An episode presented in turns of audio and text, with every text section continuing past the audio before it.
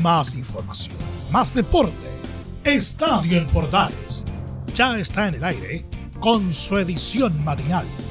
La primera de Chile, uniendo al país de norte a sur.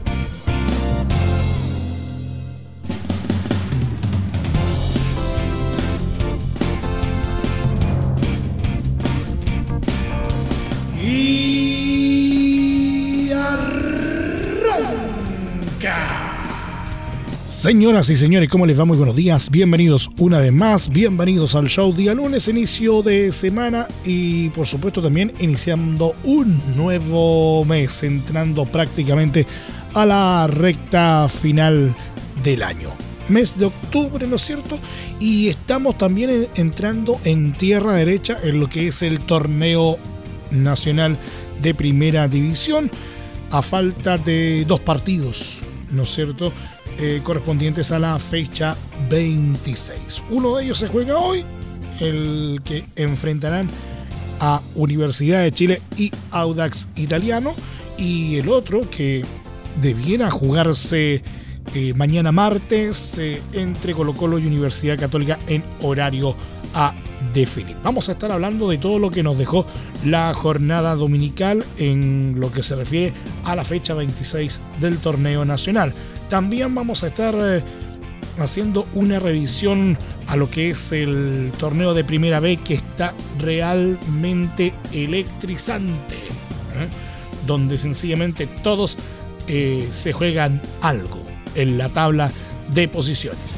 En la segunda división, en el duelo de necesitados disputado en el Esterro Arrebolledo, hay uno que aseguró su permanencia y otro que sencillamente acompañará a Independiente de Cauquenes a la tercera división A la próxima temporada. ¿Quién será? Se lo vamos a estar contando.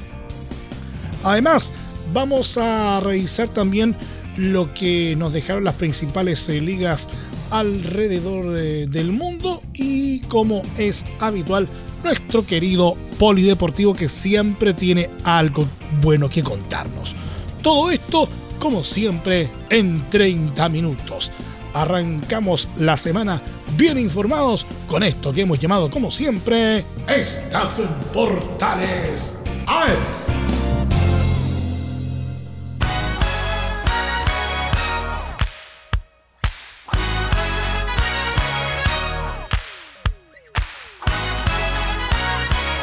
Desde el Máster Central de la Primera de Chile, uniendo al país de norte a sur, les saluda Emilio Freixas. Como siempre, un placer acompañarles en este horario. Cerrando el fútbol dominical de la fecha 26 del Campeonato Nacional, Cobreloa derrotó 2-0 a Unión Española y dio un gran salto en la tabla, llegando a posiciones para torneos continentales.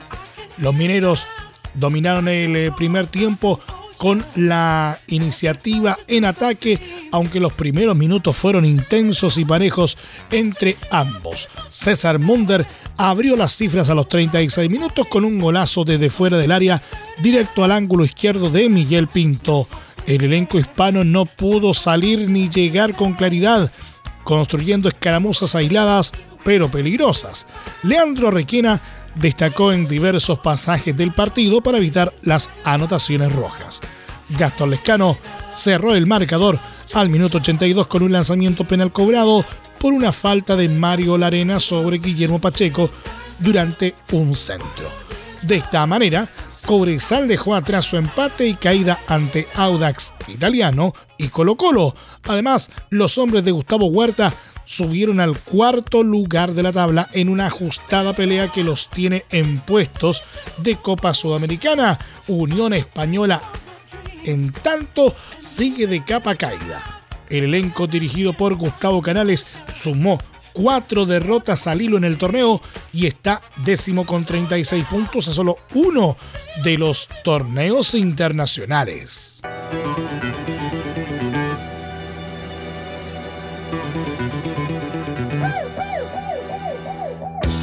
O'Higgins festejó un empate con sabor a triunfo este domingo en Chillán al igualar en los descuentos para un 2-2 ante Ñublense por la fecha 26 del Campeonato Nacional, resultado que los mantiene firmes en la disputa por un boleto a Copas Internacionales y que relegó aún más a los Diablos Rojos en la lucha por el título. Los ánimos en el Nelson Oyarzún estuvieron candentes, sobre todo en el final del encuentro, más por el resultado final, cuando tenían todo a favor para haber podido amarrar los 3 puntos. El ritmo intenso fue parte también del inicio del encuentro, cuando Alexander Alavena abrió el marcador a los 19 minutos para el cuadro dirigido por Jaime García, y antes del descanso Facundo Barceló volvió a poner la paridad con una buena definición ante Nicolás Pérez en los 42.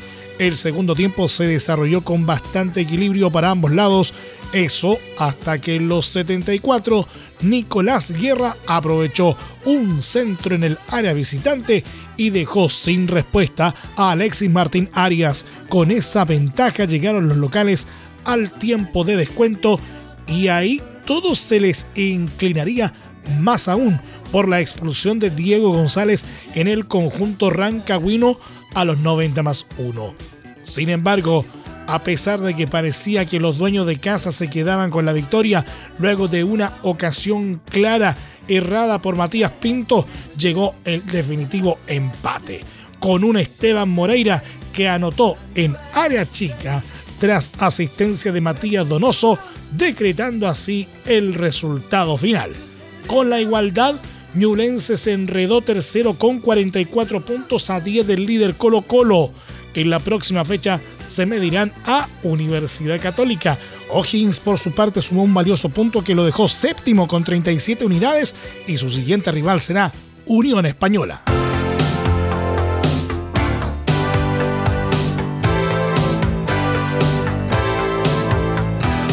Universidad de Chile enfrenta otra de sus finales en la lucha por la permanencia este lunes. Por la fecha 26 del Campeonato Nacional, el cuadro azul recibe a un siempre difícil Audax italiano, duelo en el que tratarán de mantener el impulso de sus últimos compromisos. En el marco de este torneo, el equipo laico viene de derrotar a Palestino en la Cisterna, en el que fue el redebut como interino de Sebastián Miranda, encuentro que mostró una de las mejores caras de la U en lo que va de temporada. Además, por Copa Chile, el Bulla también supo de festejos cuando superó la ida de los cuartos de final ante Universidad Católica por la mínima diferencia. Sin embargo, esta semana la vuelta de aquella serie no se pudo llevar a cabo debido a los incidentes que tuvieron lugar en Playa Ancha de parte de los hinchas cruzados y que terminaron con el arquero Martín Parra afectado por el lanzamiento de bombas de ruido y con el partido teniendo que suspenderse para que luego se reprogramase en una decisión bastante polémica. Pese a esas recientes distracciones, los universitarios son conocedores de que hilar otra victoria en el campeonato de primera división les puede dar mayor calma e ir salvándolos de la posibilidad del descenso directo. Dentro de las buenas noticias para este cruce con los itálicos, la U podrá tener de vuelta en su plantel a Cristóbal Campos y Darío Osorio, quienes no estuvieron presentes en la Serie Copera ante la UC por encontrarse con la selección chilena en los amistosos de esta última fecha FIFA de septiembre. De esta manera podrán formar con el mismo equipo titular que venció a Palestino. Es decir, Campos en el arco, Jonathan Andía, Neri Domínguez, Luis Casanova y José Castro en defensa, Emanuel Ojeda, Israel Paulete, Osorio y Lucas Asadi en mediocampo, dejando en ataque a Ronnie Fernández y Cristian Palacios. En el opuesto está Audax, que marcha sexto en el torneo con 37 puntos, encontrándose en zona de clasificación directa a Copa Sudamericana. Los tanos tienen una racha de 7 partidos seguidos sin perder, con 5 triunfos y 2 empates, por lo que querrán mantener ese positivo registro y así no ceder su lugar en aquel sitial de la clasificación. Para los de Juan José Rivera, además, sus últimas citas con la U les han sonreído, ya que han ganado los 3 anteriores partidos entre este año y el pasado, y en condición de local como de visita. Así, Universidad de Chile y Audax jugarán este lunes en Santa Laura desde las 18 horas con arbitraje de Ángelo Hermosilla. El duelo será transmisión de Estadio en Portales desde las 17:30 horas por todas las señales de la Primera de Chile con relato de Carlos Alberto Bravo.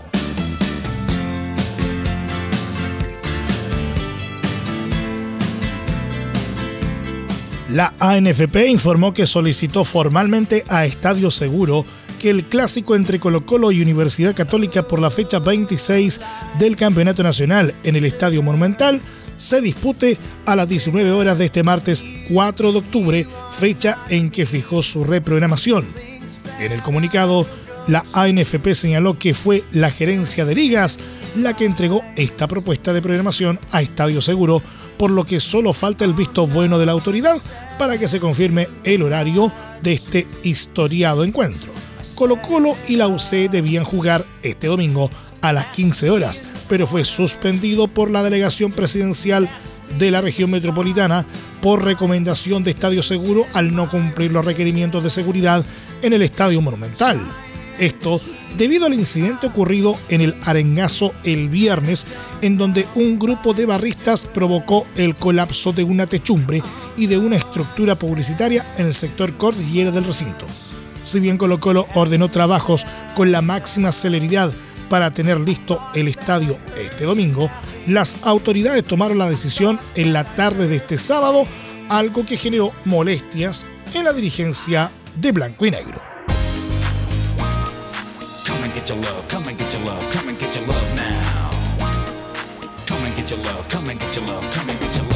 Y nos vamos a revisar lo que nos dejó el ascenso en la jornada dominical. Primero revisamos los duelos de Primera B.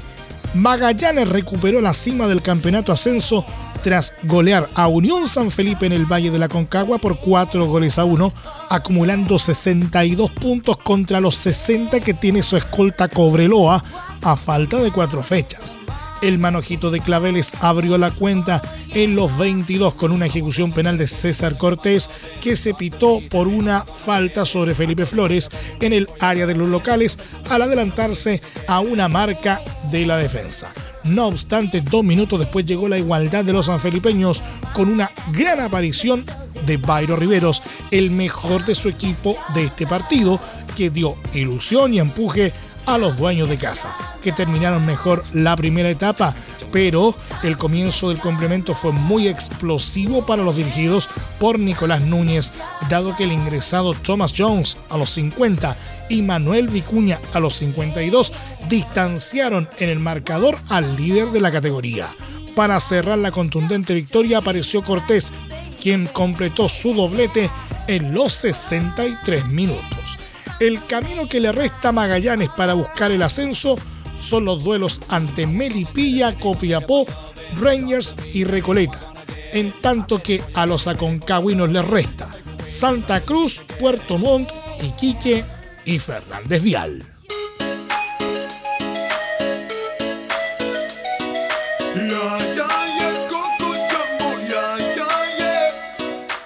Por otra parte, Fernández Vial se dio un empate en su visita a Deportes Melipilla en el marco de la fecha 30 del campeonato de ascenso y no consiguió dejar el último puesto de la Primera B en un duelo clave en la lucha por no perder la categoría. El cuadro local comenzó en ventaja gracias a Mauro López a los 38, pero el Almirante lo dio vuelta gracias a Bastián Solano a los 41 y Harold Salgado a los 59. Sin embargo, César Díaz empató a los 83. Melipilla quedó así en el penúltimo puesto con 26 puntos, mientras Fernández Vial es último con 25 positivos.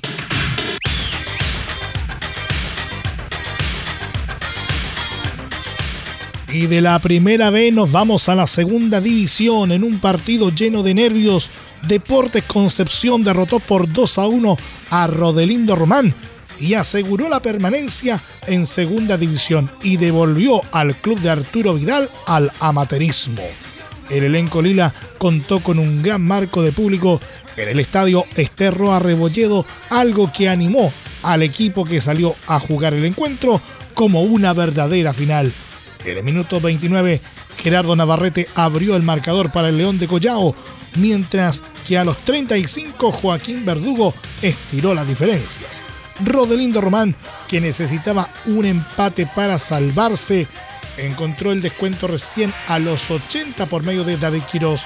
Así, los de la región metropolitana cerraron la temporada en el penúltimo lugar de la tabla con 24 puntos, 2 menos que Deportes Concepción, que seguirá siendo profesional la próxima temporada.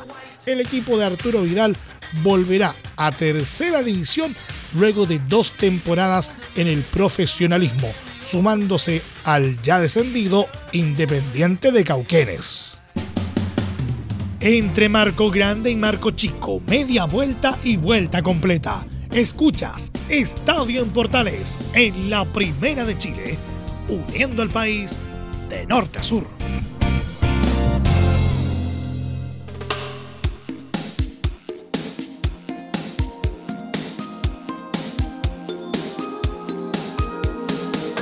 Muchas gracias por seguir en nuestra sintonía. Seguimos haciendo Estadio en Portales en su edición AM, como siempre, a través de las ondas de la Primera de Chile, uniendo al país de norte a sur. Revisemos un poquito de ligas a esta hora de la mañana. Manchester City desató un vendaval con tripletes de Erling Haaland y Phil Foden y le propinó una paliza histórica al United en el Clásico de la Ciudad con un rotundo 6-3 en la 9ª fecha de la Premier League. Los pupilos de Pep Guardiola dominaron de principio a fin en el Etihad Stadium a los Diablos Rojos, que maquillaron el resultado con 3 descuentos que llegaron en momentos de relajo de los ciudadanos. Desde los primeros minutos los locales se adueñaron de la posesión y con alta presión ofensiva dejaron en evidencia sus intenciones de hacer daño. A los 8 minutos llegó el primer gol de Foden. El asedio continuó y pasada la media hora, Haaland comenzó su asalto con 2 golazos gracias a tremendas asistencias de Kevin De Bruyne, otra de las figuras, a los minutos 34 y 37. Justo antes del entretiempo, Haaland se la cedió a Foden para que también tuviera su doblete, dejando el marcador 4-0. Para el United era la segunda vez en la temporada que se iba al descanso con ese resultado en contra. En agosto ocurrió ante Brentford. En la segunda parte, el United intentó meterse al partido gracias a un tremendo zurdazo del brasileño Antony a los 56. Sin embargo, el City volvió a pisar el acelerador para frenar al United. En el minuto 64, el City armó otra jugada elaborada y Haaland, en el corazón del área, firmó su triplete para el 5-1. Y minutos más tarde, al igual que en la primera parte, Haaland fue el asistente y permitió que Foden también lograra su hat-trick a los 73. Con el 6-1 arriba en el tablero, Guardiola hizo 4 cambios y el partido bajó en sus revoluciones. El United se lanzó con todo y logró recortar el marcador con 2 goles de Anthony Marshall, el último de penal, a los 84 y a los 90+1. En la estadística personal, Haaland sumó su gol número 14 en apenas 9 fechas disputadas en la Premier League. Además, es su tercer triplete consecutivo jugando de local, un registro inédito en la historia del torneo británico. Además, es primera vez que se anotan 9 goles en total en un clásico de Manchester. Con el resultado, el City quedó con 20 puntos en el segundo lugar de la tabla, por debajo del líder Arsenal con 21. El United, en tanto, está sexto con 12 positivos. En la próxima fecha, Manchester City enfrentará a Southampton y el United visitará a Everton.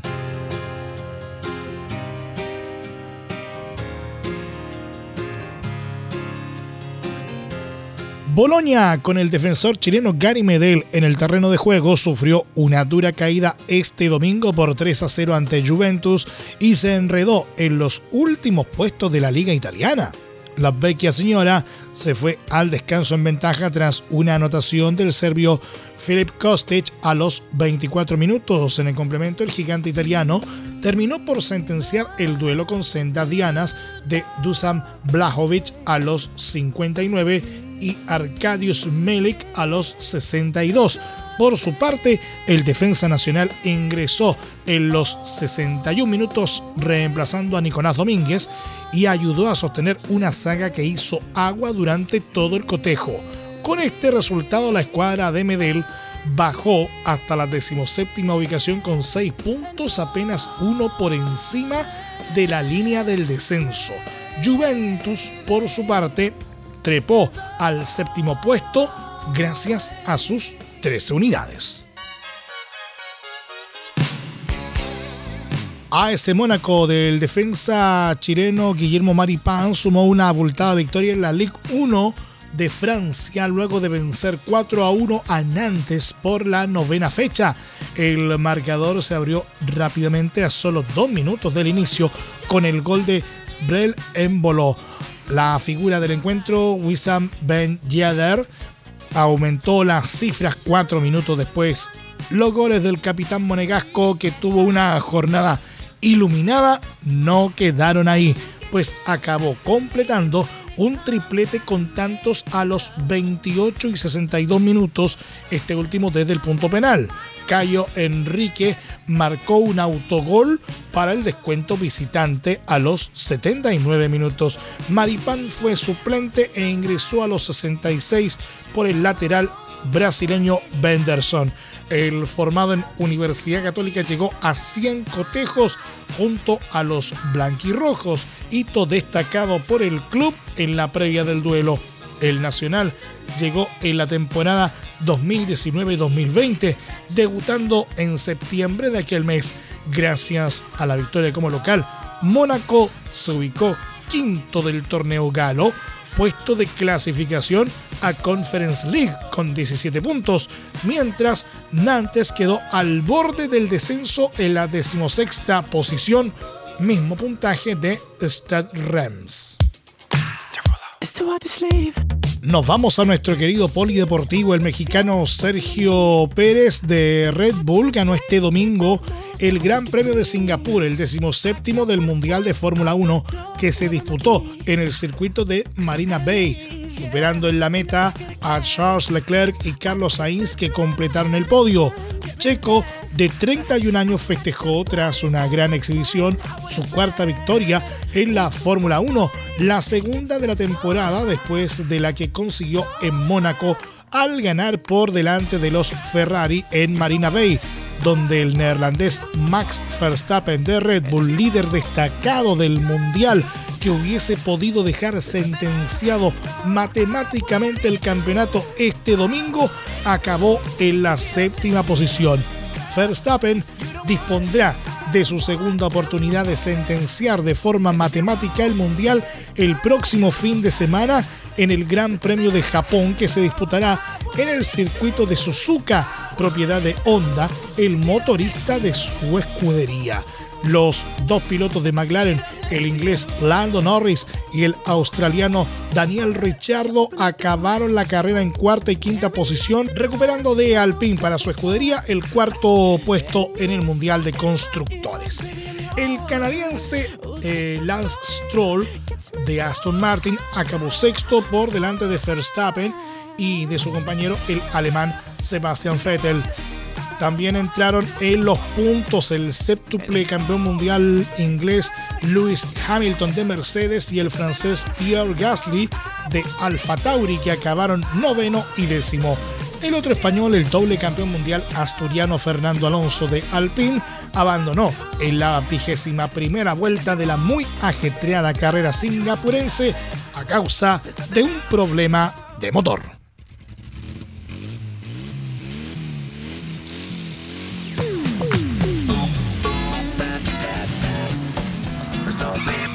Y el Team Chile arrancó este domingo su cosecha de medallas en los Juegos Suramericanos o de Sur 2022, que vivieron su segundo día en Asunción, Paraguay. La delegación nacional sumó 12 preseas este domingo, 2 de oro, 4 de plata y 6 de bronce, y se ubicó en el quinto puesto del medallero.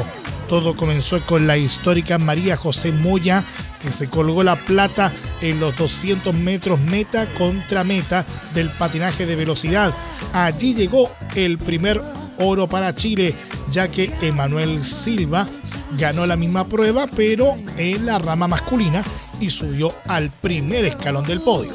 La segunda victoria nacional fue de Aranza Inostroza, quien derrotó 15-10 a Katina Proestakis en la final del florete femenino en la esgrima, para darle oro y plata al Team Chile. Otra excelente noticia la dio Christel Koebrig, quien en sus sextos ODESUR terminó en el segundo lugar en los 800 metros libres de la natación. La Cobra confirmó su categoría pensando en los Panamericanos del próximo año. Sin embargo, no todo fue bueno para los criollos. En el mountain bike, Martín Vidaurre no pudo ratificar su favoritismo y abandonó la prueba, quedándose sin opción de subir al podio. Por su lado, Mariana Zúñiga y Alejandro Martín se quedaron con el tercer lugar en el arco compuesto mixto. Zúñiga, medallista paralímpica en Tokio 2020, se convirtió en la primera deportista en silla de ruedas en ganar una presea en unos Juegos Suramericanos convencionales, en una actuación brillante. Otros que sumaron medallas fueron Hugo Ramírez, plata en los 1000 metros del patinaje de velocidad, Manuel Bahamonde, bronce en el sable de la esgrima, y Macarena Figueroa y Pablo Matus, ambos bronce en fisicoculturismo. Nos vamos, muchas gracias por la sintonía y la atención dispensada. Hasta aquí nomás llegamos con la presente entrega de Estadio en Portales en su edición AM, como siempre, a través de las ondas de la Primera de Chile, uniendo al país de norte a sur. Les acompañó Emilio Freixas. Muchas gracias a quienes nos sintonizaron a través de las distintas plataformas de Portales Digital, a través de los medios unidos en todo el país y desde luego a través de la Deportiva de Chile, radiosport.cl. Continúen en sintonía de Portales Digital, porque ya está aquí Leo Mora y la mañana al estilo de un clásico, Portaleando la mañana a continuación. Más información luego a las 13:30 horas en la edición central de Estadio en Portales, junto a Carlos Alberto Bravo y todo su equipo. También los dejamos invitados a que a partir de las 17:30 horas, por todas las señales de la Primera de Chile y por los medios unidos en todo el país, nos acompañen para la transmisión de Estadio en Portales desde las canchas. En esta oportunidad, Universidad de Chile, Audax Italiano, con relato de Carlos Alberto Bravo. Es por esta razón que el día de hoy no tendremos Estadio PM como es habitual. Finalmente, como siempre les recordamos, a partir de este momento, este programa se encuentra disponible en nuestra plataforma de podcast en Spotify, en los mejores proveedores de podcasting y desde luego en www.radioportales.cl. Que tengan todos un muy buen día y desde ya que tengan un excelente inicio de semana. Y no lo olviden, la pandemia aún no ha terminado. Más información, más deporte. Esto fue Estadio en Portales, con su edición matinal. La Primera de Chile, uniendo al país de norte a sur.